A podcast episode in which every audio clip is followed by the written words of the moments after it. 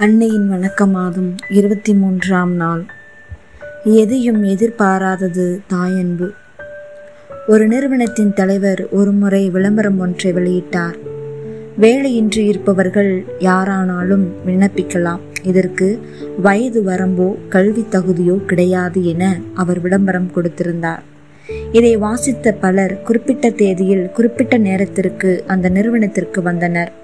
நிறுவன தலைவர் எல்லாரும் கூடியிருந்த இடத்தில் நடுவில் வந்து அமர்ந்தார். நேர்முக தேர்வுக்கு ஒவ்வொருவரையும் தனித்தனியே அழைப்பார் என எதிர்பார்த்து சென்றவர்களுக்கு ஒன்றும் புரியவில்லை. அவர் கேள்விகளை ஆரம்பித்தார். உங்களில் இருபத்தி நான்கு மணி நேரமும் ஓய்வின்றி வேலை செய்ய யாரும் தயாராக இருக்கின்றீர்களா? என்று அவர் கேட்டார். அங்கே நிசப்தம் நிலவியது. சிறிது நேர அமைதிக்கு பின் ஒரு இளைஞர் எழுந்து நல்ல சம்பளமா சார்? மாத சம்பளமா சார்? அல்லது நாள் கூலியா? என்று கேட்டார். தம்பி இந்த வேலைக்கு கூலியே கிடையாது என்றார் தலைவர். சரி வார விடுமுறை மாத விடுமுறை நோய்க்கு விடுப்பு இப்படி ஏதேனும் உண்டா சார்? எனக்கு மீண்டும் கேட்டார் இளைஞர். அதுவும் கிடையாது என்றார் அவர். சாப்பாடு கிடைக்குமா சார்? என்று கேட்டதற்கு அதுவுமே சந்தேகம்தான் என்றார் அவர். சார் இந்த வேலைக்கு எப்படி என இழுத்தார் அந்த இளைஞர். அங்கு வந்திருந்த எல்லாருமே அந்த இளைஞர் சொல்வது சரி என்பது போல் தலையசைத்தனர். உடனே அந்நிறுவன தலைவர் ஐயா மாறே தம்பிகளே பிரதிபலன் பாராமல் இருபத்தி நான்கு மணி நேரமும் ஓய்வின்றி ஊதியமின்றி வேலை செய்பவர் நம் ஒவ்வொருவரின் தாய்தான். தனது உடல் சுகம் பசி விருப்பம் என எதையும் எதிர்பாராமல் குடும்பத்தினரின் நல்வாழ்வுக்காக தன்னையே மெழுகுதிரியாய் அர்ப்பணிப்பவர் அன்னை என சொன்னார். இவ்வாறு அவர் சொன்னதும் பலரின் கண்களிலிருந்து கண்ணீர். ஆம் எதையும் எதிர்பாராமல் தன்னையே தகனமாக்குவது தான் தாயன்பு. நமது வாழ்வில் அன்னை மரியாவின் பங்கு எல்லை கடந்து இருக்கிறது என்பது உண்மை.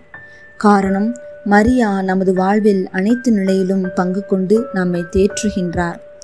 நீ செய்த பாவமெல்லாம் உனக்கு எதிராக வந்து உன்னை நோகச் செய்தாலும் துவண்டு விடாதே. அன்னையை நினைத்துக்கொள். அவர் உனக்கு நீண்ட அமைதியை இயேசுவிடமிருந்து பெற்றுத் தருவார்.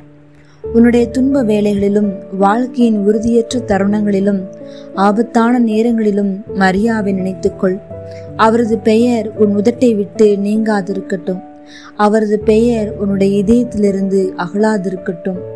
நீ மரியாவின் பரிந்துரையால் இறைவனிடம் வேண்டிய அனைத்தையும் பெற்றுக்கொள்வாய். அவரின் பாதையை நீ ஒரு நாளும் புறக்கணிக்க வேண்டாம். காரணம் அவரின் வழித்துணையில் நீ ஒரு நாளும் இடறி விழ மாட்டாய். அவரின் பாதுகாவலில் நீ இருக்கும்போது யாருக்கும் எதற்கும் அஞ்ச தேவையில்லை. அவர் உனக்கு முன் நடக்கும்போது நீ கலக்கமடைய தேவையில்லை. அவர் உனக்கு அருள் புரிவதால் உன்னுடைய இலக்கை நீ எளிதில் அடைவாய் என்று மரியாவின் மகத்துவத்தை எடுத்துரைக்கிறார் புனித பெர்னார்ட் அவர்கள். அருள் நிறைந்த மரியே வாழ்க ஆண்டவர் உம்முடனே பெண்களுள் ஆசி பெற்றவர் நீரே. உம்முடைய திருவயிற்றின் கனியாகிய இயேசுவும் ஆசி பெற்றவரே. புனித மரியே இறைவனின் தாயே பாவையிலாயிருக்கிற எங்களுக்காக இப்பொழுதும் எங்கள் இறப்பின் வேலையிலும் வேண்டிக் கொள்ளும். ஆமேன்.